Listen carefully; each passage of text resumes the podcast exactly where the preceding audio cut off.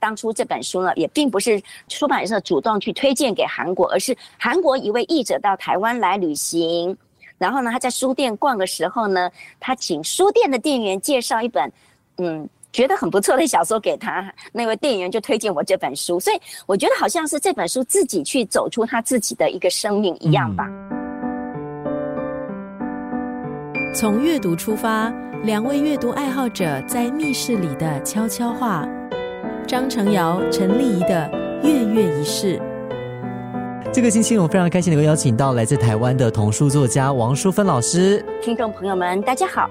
要非常欢迎老师哦，因为接下来呢，在本地第十四届亚洲少儿读物节，老师是这一次这个读物节的其中一位嘉宾。嗯，是的。非常的荣幸能够受邀来参与这一次的盛会哦，我也非常期待呢能够再访新加坡，因为我之前也曾经呃去过新加坡几次，大概那时候是针对学校的老师吧，我有进行了一些教学的课程哦。那我自己在台湾的身份比较特别哦，我不但是一个童书作家，其实我是一位在学校教美术的美劳老师，我是一个艺术老师。那我比较特别的专长就是，我会带着大小朋友们亲手做一本属于自己的书。那我觉得自己做一本书的意义在于说，我透过做书更了解书到底是一个什么样的一个文化背景哦，以及我做了书以后，我一定要在上面写写东西、做做东西嘛啊。那所以，我身为一个童书作家，我非常希望能够透过一个这样做手工书的活动啊。把阅读、写作连接起来啊！所以我这一次呢，在那个读物节呢，呃，除了会分享我自己的创作经验谈之外，也为我安排了一个类似工作坊这样子的课程，会带着新加坡的大小朋友们亲手做一本书，然后呢，我会教教大家怎么样在自己的书上写自己的诗。这一次这个亚洲少儿读物节呢，是在国家图书馆大楼的中庭举办。除了视觉以外，也会给参加的朋友，呃，通过听觉、视觉、触觉、味觉、嗅觉，呃，带来一系列的活动。那刚刚王淑芬老师就有说，呃，您主要做的这个活动，就是带大家来做一本童书啊。不见得一定是童书，就是做一本属于自己的书哦。我觉得它的意义是在于说。我们当然是鼓励阅读，可是阅读之后，能不能把所读的一些想法，呃，也透过一个很有魅力的方式表达出来？我觉得阅读最终的目的还是要教会大家怎么样很适度的自我表达吧。那所以我的工作方它可能有这样子的一个功能在，鼓励大家勇敢的写跟画出属于自己的想法，然后最后把它完成，做成一本很可爱的小书。而且这个是可以爸爸妈妈带着小孩一起来合作啊完成的一个工作坊，对不对？那就更有意义了。老师是什么时候开始进行童书创作的呢？我觉得所有的创作必须先来自于阅读啊。当然，也许有一些很有天分的写作者未必是这样。可是呢，我自己呢就会回忆，我从小就非常喜欢阅读，也非常喜欢写东西。我小时候最期待上作文课哦，大概跟很多的小朋友不太一样，因为我曾经问过很多小朋友，小朋友一听到要写作文呢，哎呀加油桃就不知道写什么。但是我小时候非常非常期待哦。我认为我小时候就喜欢看书这件事情，其实也已经在不断的在督促我长大以后。也回过头去为所有的小朋友写童书吧，因为我觉得我自己在，呃，阅读书当中得到很大的乐趣。我的整个成长过程，我觉得书对我是一个很重要、很重要的朋友哦。那我也希望能够我自己扮演这样的身份，然后童书创作，陪伴很多的小朋友。那至于我的第一本书是怎么诞生的，其实要感谢我的儿子哦。我的第一本书写的是叫做《一年级先事多》。就是描述一个呃小学一年级的孩子进到学校以后发生了很多很多的趣事啊。那当年其实就是因为我读小学一年级的儿子。他放学回家以后，每天都会跟我描述今天在学校发生什么好玩的事情。比如说，今天竟然有一节课是老师带全班到厕所去上课，我就心想，为什么呢？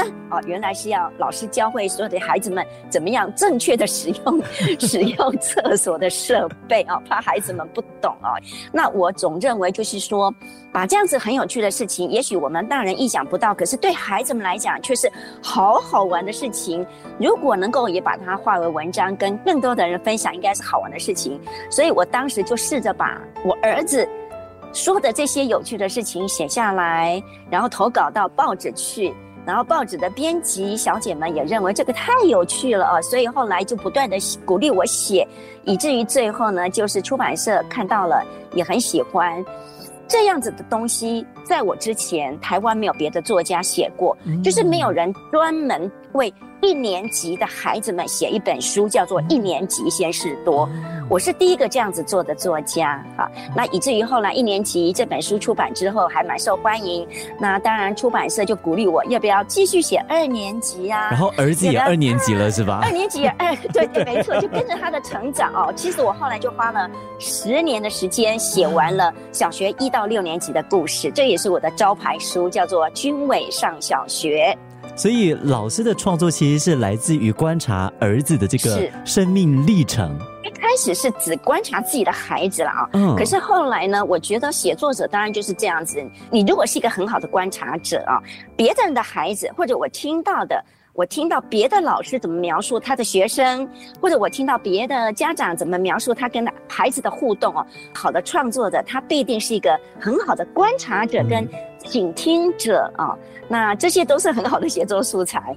从事教育，然后又有进行童书创作的同时，您觉得童书对孩童的重要性是？自从我当老师以来，哈，台湾大概两千年开始就特别的在整个教育体系里面哦，把阅读教育也纳入一个很正式的一个大力推动的一件事情哦。本来阅读就是代表一个人的自学能力，孩子们会长大，有一天他会离开学校教育系统，当他没有老师。在身边教他的时候，如果他能够透过自己的阅读能力以及一直保有的阅读兴趣。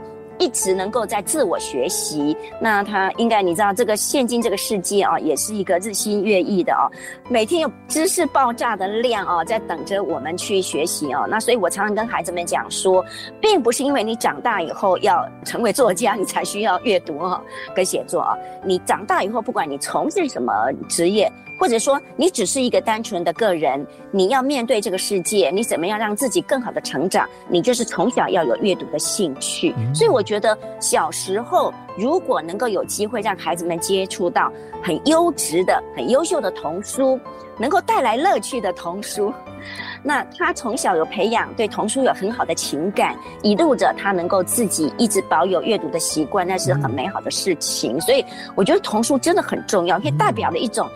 开启一个人将来一辈子有没有怎么样的可能，在自我成长、自我学习到一个更大的境界哦，这是很重要的一个能力。数码时代的今天，孩子对于这种视频、呃数码内容的接收，比读文字还要来得更习惯。这一定要面对，因为虽然就是尽管在担忧，但我觉得。你看数码的产品也是一种阅读的培养吧，阅读能力的培养，对不对？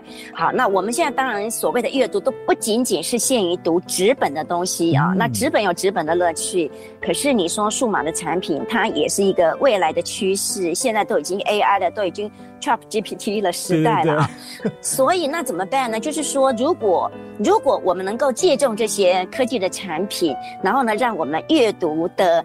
的那个眼界更开阔，其实也不错呀。我想起一件事情，就是从前哦，大概二三十年前了，我曾经想要写一篇故事啊，就是呢，在故事中情节当中，不断的让读者做选择。如果你选择 A，那它会有不同的发展；选择 B 就有不同的发展。可是，在以前，如果你纯文字描述，是很难去发展出一个这样的故事。可是，你可以想象一下，如果是以现在我们在数码上、在电脑上操作。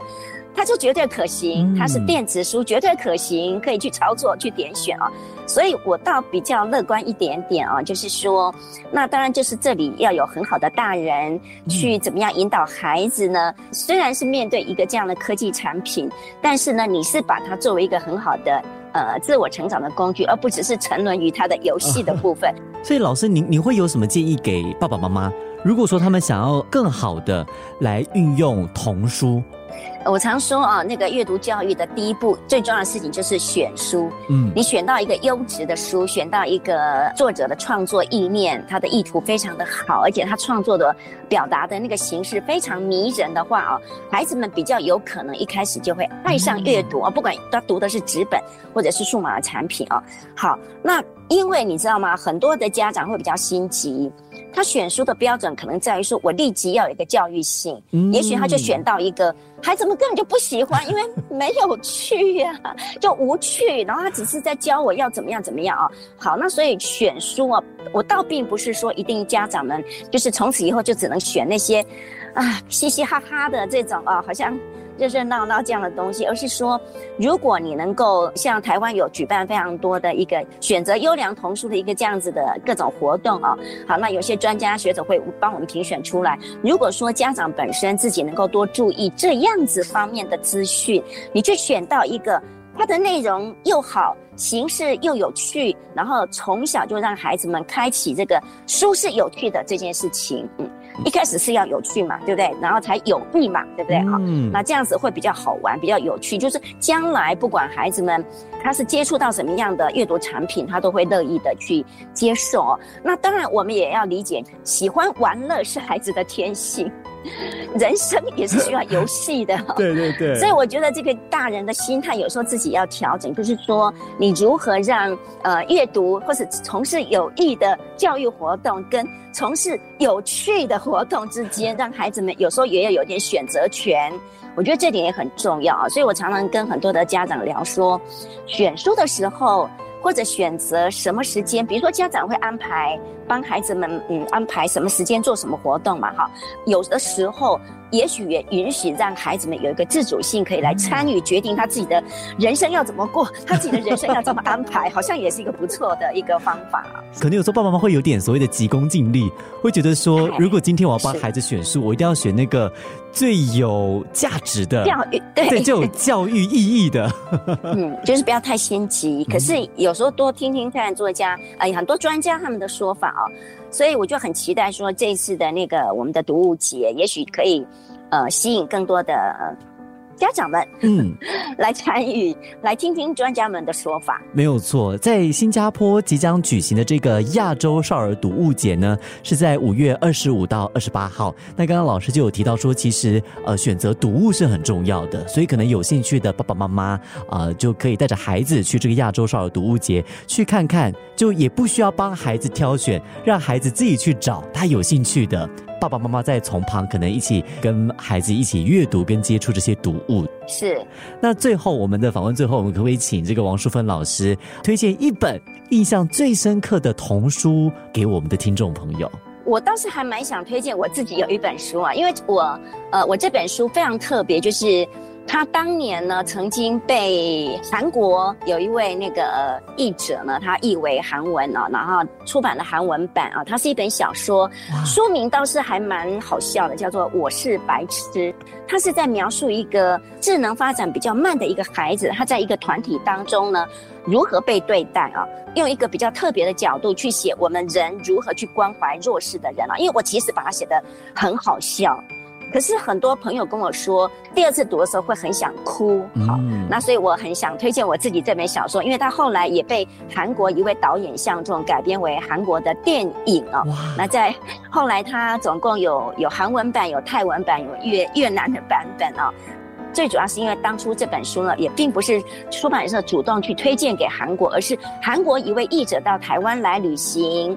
然后呢，他在书店逛的时候呢，他请书店的店员介绍一本，嗯。觉得很不错的小说给他，那位店员就推荐我这本书，所以我觉得好像是这本书自己去走出他自己的一个生命一样吧，还还蛮有意思的。所以，所以老师可不可以在不透露结局的情况下，大概跟我们分享一下《我是白痴》这个故事是怎么样的一个故事？哦，他是在描述一个男孩，他从小就是因为反反正他脑筋发展比较慢嘛，所以就常常被取笑，叫做你这个大白痴。你在学校里，在教室里，老师教。教的很多他都听不懂，可是听不懂是不是就是一个很没有用的人呢？书里面第一句话叫做“我是白痴，我很快乐”。OK，他其实他过的生活很单纯嘛，哈。以他的理解来讲，他觉得他去上学是一件很快乐的事情。可是周遭的人呢，这些同学以及老师以及他的妈妈以及他的妹妹。对他又有不同的一个心理感受。有人其实想帮他，可是越帮越忙。嗯，有的人呢是借着因为自己比他强，所以其实是，呃，利用他欺负他的。其实读完是会有点心酸。这是我自己很想推荐给所有的，如果还没有读过这本书的，呃，朋友们可以作为阅读，以及这本书可能就会让孩子们去想一想，说我们。对于一个弱势者，我们该有的态度是怎么样？我想关怀他，那怎么样的帮助对他其实是更好的帮助，而不是只是，只是什么事情都帮他做好就叫做帮助。